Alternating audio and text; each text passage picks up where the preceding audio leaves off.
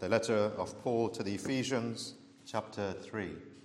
Ephesians, chapter 3. And I'm just going to read verses 20 and 21.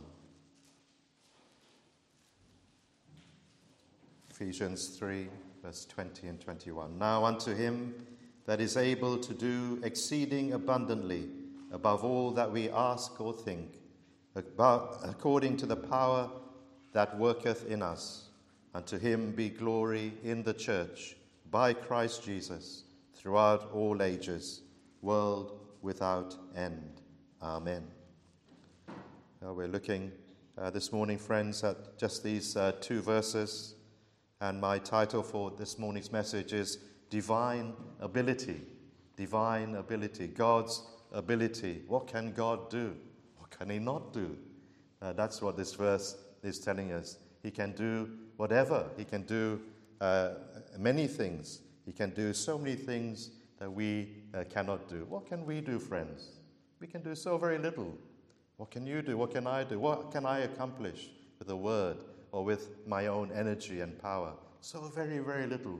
But God can do anything. He can change hearts, as we'll see. He can change circumstances.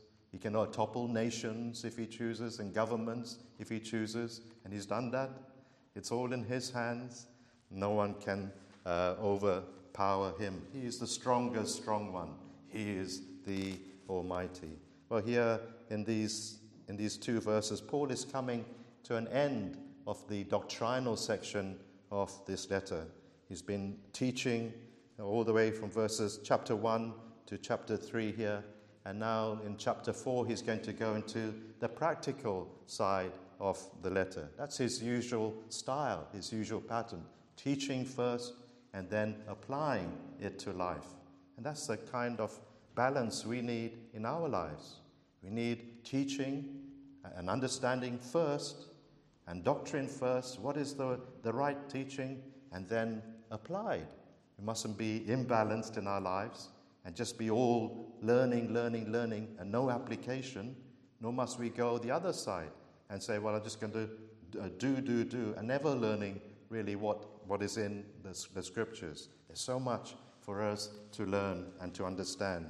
And uh, uh, uh, we learn from this. So, a right balance, friends, is what we need uh, to aim for doctrine and uh, also application. But we'll come to practical things next, next week or next study, God willing. But here in these two verses, as I'm sure you know, this is a doxology. This is an exuberant, ecstatic uh, burst of praise uh, to God by the apostle. He's just uh, been, been praying for them and he's been asking great things for them. We saw that in our last study.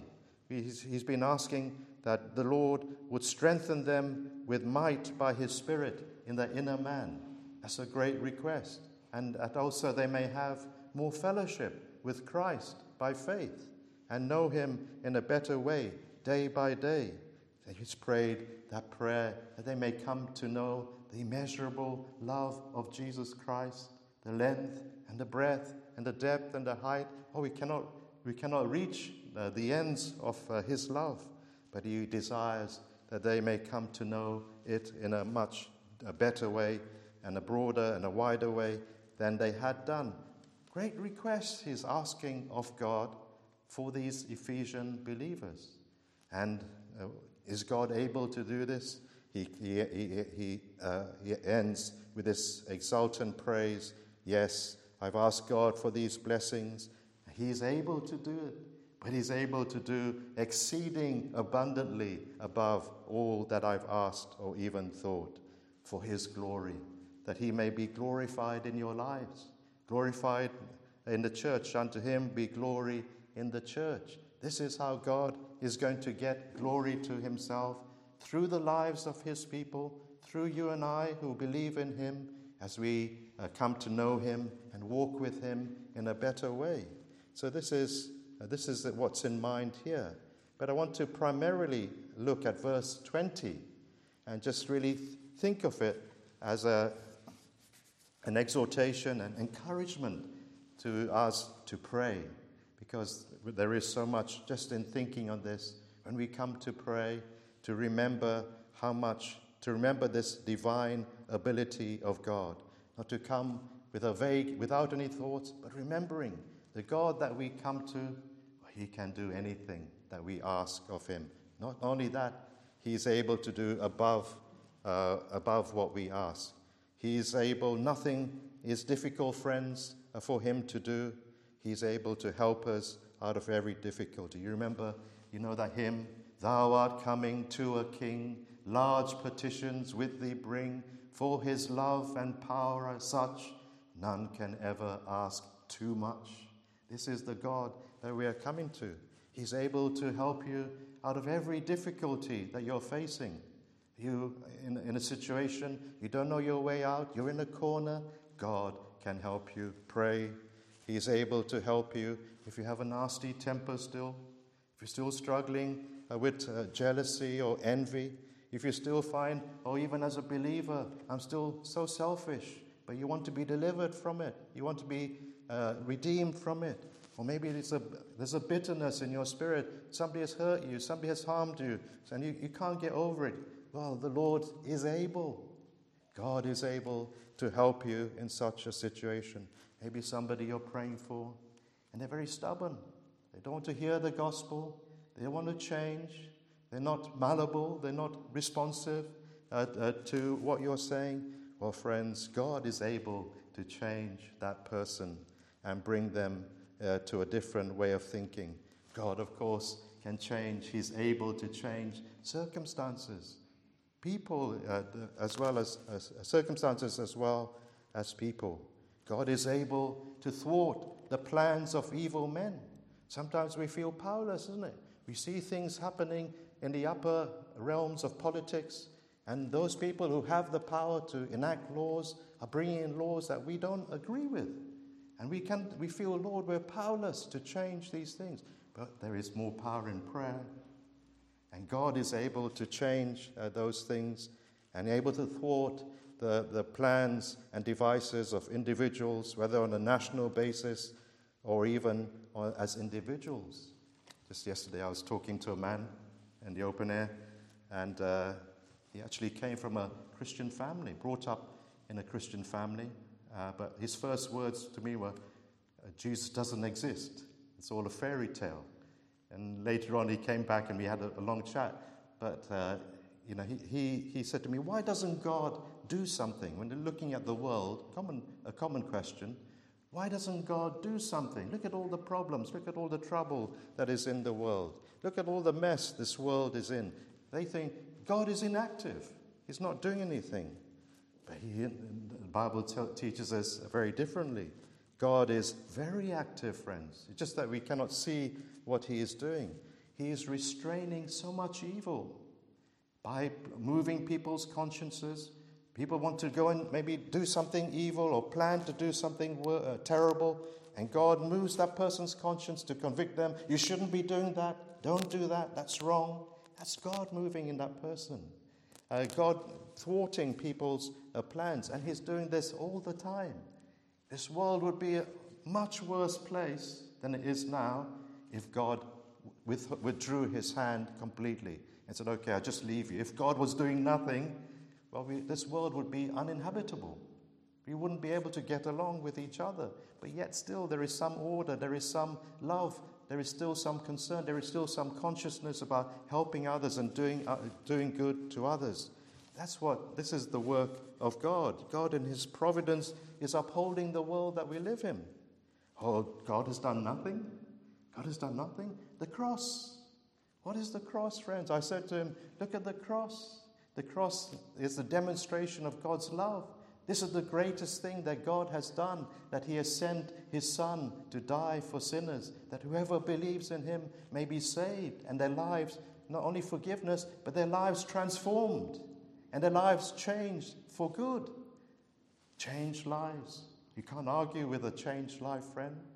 That's what I said to him as well. I said, Look at the lives. Here are people uh, whose lives have been changed. God has changed them. And this is, this is what God is doing. It's a marvelous thing. Oh, friends, they, we, try, the, the world tries to rehabilitate people, to change people's actions.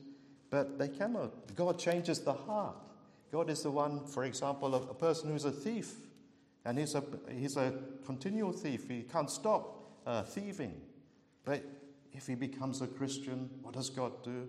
God changes his heart, removes that desire to thieve. He wants to go out to work. He wants to support. He wants more, even more. He doesn't want to gather money for himself. He wants to gather money for other, to help other people, to distribute to others. This is how God does things. He changes people.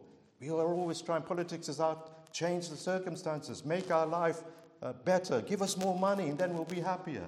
Oh, change the person, change people. This is what the Lord uh, does. He's in the business of changing lives. And very active. My Father worketh, Christ said, and I also work. Ask, the Lord said, and I will do. He's, he's answering people's prayers and working wonders. So keep this in mind, friends. God's infinite power and ability when you're praying, how much? But how much can God do? Paul says he can do exceeding abundantly above all that we ask or think. Exceeding abundantly. Paul's made up that word. It's, uh, it's his own concoction. That's uh, exceeding abundant. That's a double superlative. And he is saying he can do so much more than we can even ask or even think. Above all that we ask or even think. And we'll look at these a little bit, bit more in detail. In what way has God and is God able to, uh, to, uh, to answer our prayers above what we ask? And then we'll look a little bit at what he says. How, how is God able to answer our prayer, uh, prayers above what we think as well? So these two we look at. Firstly, above all that we ask. God is able, friends, to answer your prayers, not only to give you what, what you've asked for, if it's right, if it's in line with His will, but to give you exceedingly more than you asked for. You're reminded, remember King Solomon when he came to the throne uh, after his father David, and the Lord appeared to him, and the Lord said, Solomon, what can I ask? What do you want? I'm, I'm willing to give you anything. And he said, Lord, he looked at his role that he was facing, and he saw, Lord, I don't have the wisdom to govern this people. I don't know how to rule, how to go in and out amongst these people. Lord, give me wisdom. And the Lord said, Okay, I will give you wisdom. But because you asked uh, only for wisdom, I will also give you riches and wealth and honor. He gave him a lot more than he asked for. But even that wisdom that he gave him, friends, was much, much more. God didn't just give him wisdom to rule and to judge the people, which he needed. God gave him wisdom above about everything in life, it seems. He knew about the animals, he, he knew about life, he knew about people, especially he had spiritual wisdom. People came from all over the world to hear the wisdom of Solomon. God given wisdom that was given to him, so much more uh, than he expected. This is how the Lord uh, answers prayer. Same for us, isn't it? We pray, Lord, give me understanding. Lord, teach me thy way. Show me when I read the scriptures. And when we think of how much we, we know now compared to before, or before we were even Christians, how much we have come to know about the world, how much we've come to know about ourselves, and especially about our God, and what's going to happen in the future, and how this world came about in the, in the past. These things have been revealed to us, and our understanding of the Savior and the gospel and what Christ has done to take away our sins. Oh, friends, what an education God has given us. We asked, Lord, teach me, and He taught us so many things, and is continuing to teach us things better than maths, better than English, better than physics. Oh, friends, we, the Holy Spirit, is our teacher and brought us to know these wonderful things. Do you remember the day when you first cried to the Lord and you said, Lord, forgive me my sins? Uh, Lord, I, and you named, your, you mentioned those sins that came to your mind. Maybe it was the major sins that you mentioned, Lord, forgive all these sins. And the Lord heard your prayer. Do you remember it, friends? Or when you went on with the Lord and you began to realize, oh, Lord forgave me not only those sins, He forgave me so much more. There were so many other sins which, well, I'd forgotten about. Then there were the sins of my youth. Well, I forgot about those, but the Lord forgave me all those too. There were the, the sins I was just unaware of presumptuous sins, willful sins. The Lord forgave us in a mighty, a mighty way. Or we ask the Lord also for life. Lord, give me life, give me a new heart, change me, and take away this stony heart of mine. He heard your prayer. He heard my prayer. He gave us a new heart. He gave us a new mind, a new inclination, with things we never had before. He gave us those uh, inclinations towards Him. He gave us new aspirations, new, new goals, new values in life which we never had held before. He gave this to us, new loves. He gave us love for Him. We never loved God before, but now we love Him. We never uh, loved His Word, but now we love His Word. He gave us a love for prayer. He gave us a love for His people and for worshiping together with His people. We love to meet together. We don't have to be pushed to meet together. Maybe before we were converted, our parents pushed us to go to church. Mine did. And but not now we come willingly. Now we come heartily. Now we come gladly because God has changed us. Now we love to meet together. Now we love the lost. We never cared about them before. We're only selfish. But God has given us a love for them.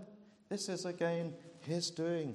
Oh, friends, He gave us exceedingly abundantly above all that we asked or think. Just like the prodigal son. So you remember what happened with him? He said to his father, Father, give me the portion of goods that falls to me. Give me my inheritance. The father gave it to him. And what did he do with all that the father gave him? He went to a far country, tried to get away as far away from his father as he could, and he squandered his that inheritance on wine, women, and song. That's how he lived until he had spent everything. When he'd spent everything, he lost all his friends as well. And then he, he became like a beggar. He, he looked at the pigs feeding, and he wished he could even eat, or they were eating, because there was a great famine. And then he realized, and he came to his senses, and he said, I must go back to my father. I will go back and I will say to my father, Father, receive me back, but let me be just as a servant. Don't take me back as a son, just a servant. And he went back. And when his father saw him, his father ran out to him, and his father threw his arms around him. And the son said, Father, I'm not worthy to be your son. Make me as one of your servants, your hired servants. And the father said to his servants, Bring out the best robe, put a ring on his finger and he re- renewed him to the status that he had. He treated him much better than he ever expected his father to do. And hasn't God done that with us? We've returned to him, we've said, Lord, I'm not worthy to be your, your son. Make me as one of your servants. But he makes us, raises us up to the level of sons with him, heirs with Christ. Oh, friends, what, uh, what blessing the Lord uh, gives us in answer to prayer. We can also think in this terms of an, an individual salvation. It may be you've asked the Lord to save somebody, and you want them to also come to know Christ and to, to turn to Him. Maybe a family member or a friend or a colleague or something, and they are saved. God hears your prayer, and they come to, to trust in Christ. But then more is given in answer to that prayer because that person then begins to share the gospel with their family, with their friends. And so the gospel spreads. And maybe that person will also become a pastor. Maybe that man will become a pastor in the church. Or that woman will become, uh, who you pray for, will become a missionary to a foreign land or a missionary to London, because we need it in the air in London as well. Oh, friends, and this is uh, more than what you prayed for. You just prayed, Lord, save that person You never expected that God would take such a person and use them in such a wonderful uh, way. And then we could also just think a little bit about trial. In times of trial, well, we ask, Lord, help me. Lord, maybe deliver me from this situation. And just like Paul, do you remember when uh, he prayed? He had that thorn in his flesh and possibly a physical uh, infirmity in his eyes that was really, really troubling him. And he says, Three times I prayed, Lord, take this away. Lord, take this away. And three times the Lord said to him, My grace is sufficient for, for you. He didn't take away the infirmity, he didn't take away the thorn in the flesh that was buffeting him, but he was, uh, the Lord gave him grace to bear uh, with that particular trial that he was going through. And through it now, we, we, we, look back and we think about that and we think, we, we see that as an example of how God has uh, held, upheld our, uh, uh, uh, brother Paul and kept him going. And so we, we learn from that experience down through history, down through the ages. We've all looked back as we've read in the scripture and we've gained physic, uh, spiritual strength uh, from it. And it's the same possibly with us. In times of trial, yes, God may help us, God may deliver us out of it, or He may just say, My grace is sufficient for you. I will carry you through this trial. And He not only gives us grace, but He's going to use that situation. Other believers are going to see you being upheld by God in that difficulty, that trial that you're going through, and they say, How marvelous is the grace of God! How wonderful is the grace of God that has preserved this person, this man, this woman. Naturally speaking, they would have fallen, they would have given way, they would have uh, gone away f- uh, from God. It would have been too much for them, but they're still there. They're still going strong. And uh, this is the Lord's doing. Man's, this man's unbelievers may look at that man and that woman and say, This person's faith is real. And they may say, Well, he has. He has something we don't have because they see it in, in life. God must be real, is, uh, uh, must be something that they will think about. Oh, friends, we could go on. May I mention Tyndale, William Tyndale, who more or less gave us our English Bible, a great translator in the 16th century. Well, friends, do you know it was illegal to have an English uh, Bible at that time? But he was determined that ordinary people like you and I should have it and be able to read it. It was, it was read mainly in Latin at the time. But, so he, but he, he was caught in Belgium, and he was, uh, he was, well, he was hanged and he was burnt at the stake because he, was, he translated the Bible.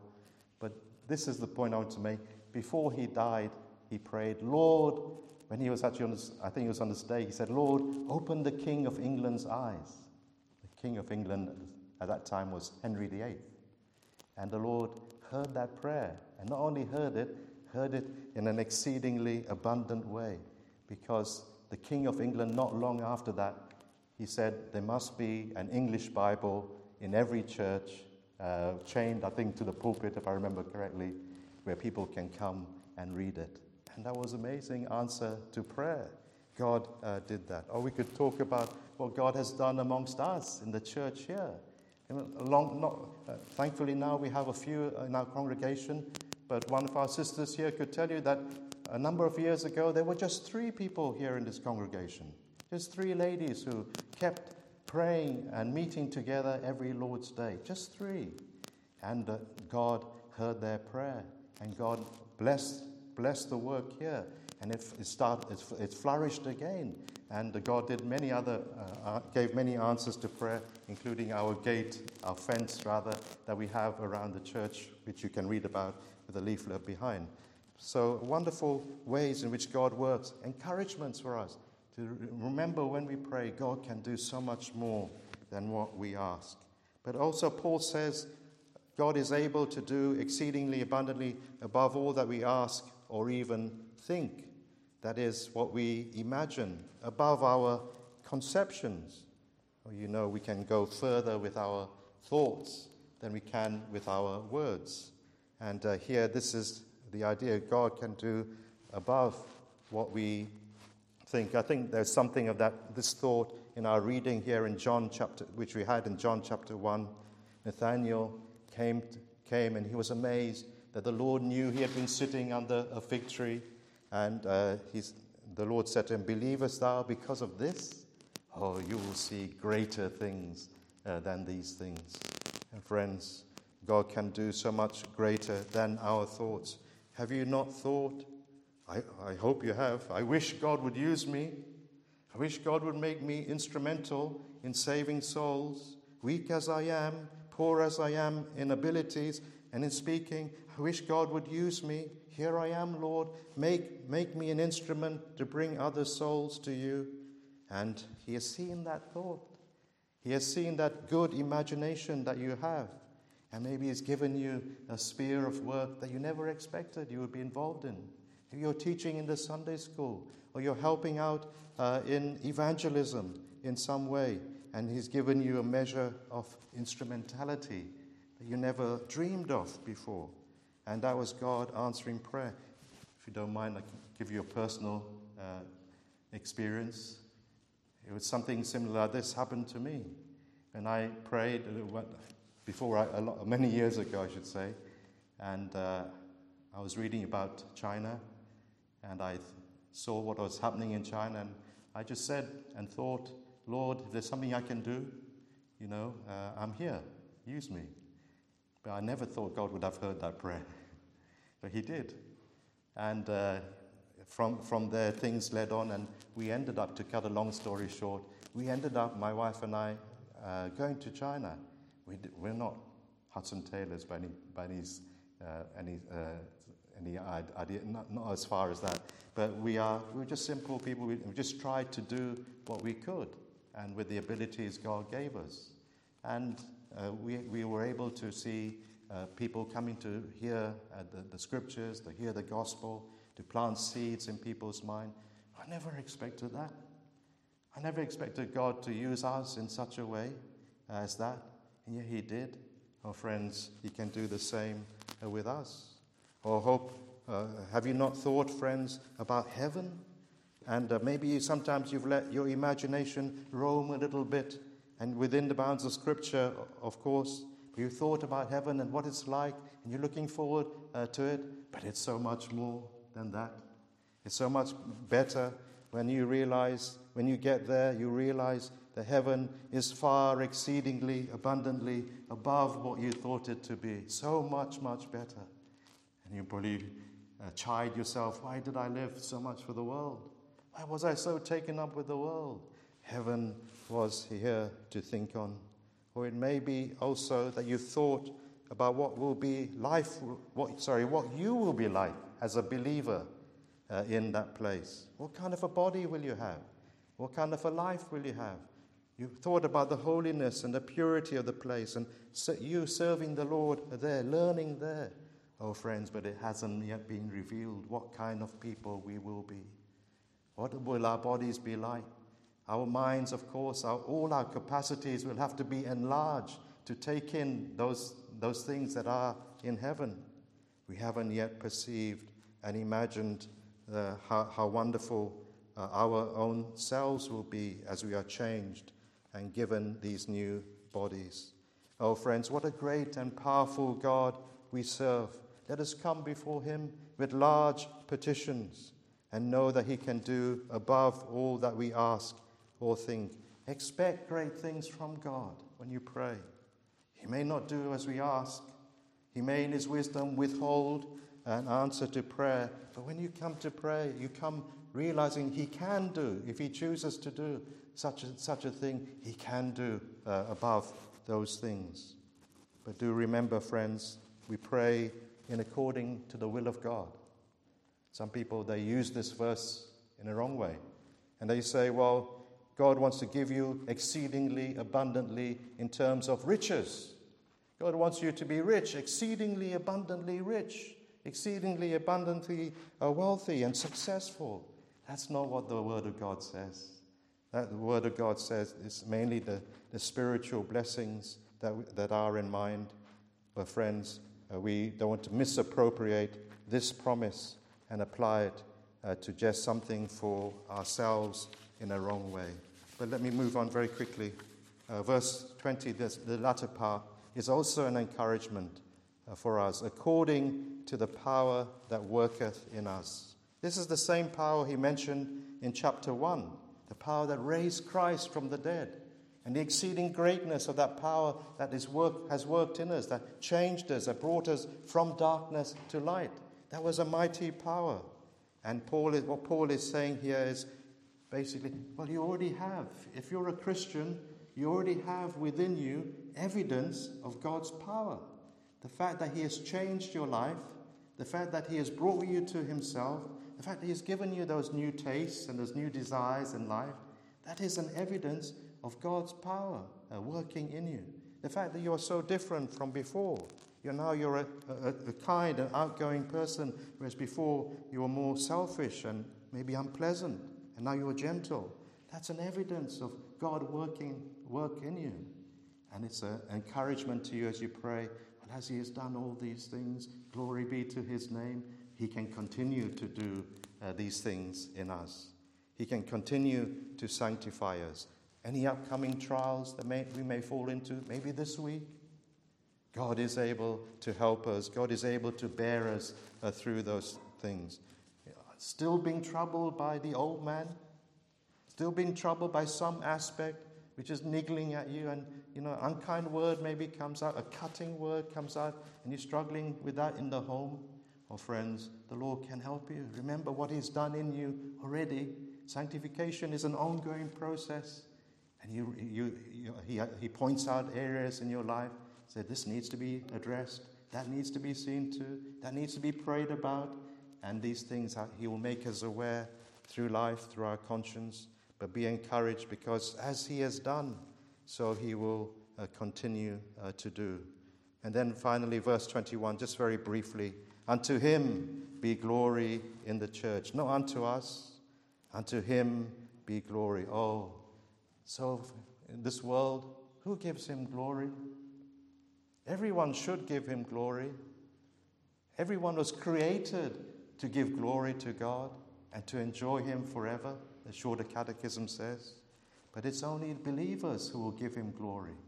It's only by the church that glory comes to him. Unto him be glory in the church by Christ Jesus. The, same, the thought here is the same as in verse 10, which we looked at before, where the angels observed, verse 10, to the intent that now unto the principalities and powers in heavenly places might be known by the church the manifold wisdom of God.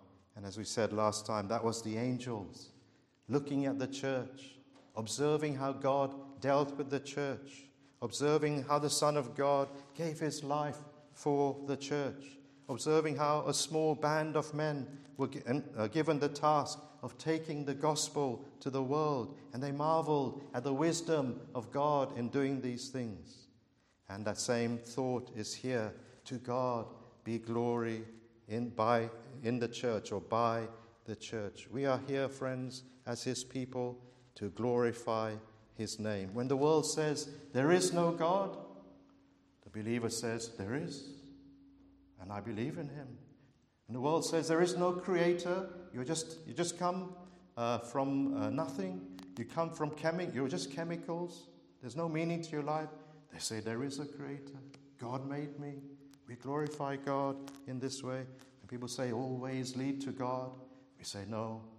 There's only one way, and that is through Jesus Christ. Only one Savior of sinners. Oh, friends, uh, even we look at those believers persecuted in some countries, imprisoned because they confess the name of Christ, cannot get the freedom to move about, uh, freely watched in so many ways, and hindered from uh, uh, worshipping and gathering together, yet they are still holding on to the faith. That's glorifying to God. That's wonderful. And that uh, lifts up the name of the Lord. So let us, friends, not be silent this is our role in life. This is your task and mine to glorify our God and to lift up his name in our lives and in our uh, communities. And this also suggests to us, isn't it, that the church will be here till the end of the world. Because look, unto him be glory in the church by Christ Jesus throughout all ages, world without end. And so may it be. Uh, and so I read again, verse 20 and 21. Now unto him that is able to do exceeding abundantly above all that we ask or think, according to the power that worketh in us. And to him be glory in the church by Christ Jesus throughout all ages, world without end. Amen. Well, let's close by singing our final hymn, number 479 Soldiers of Christ Arise, 479.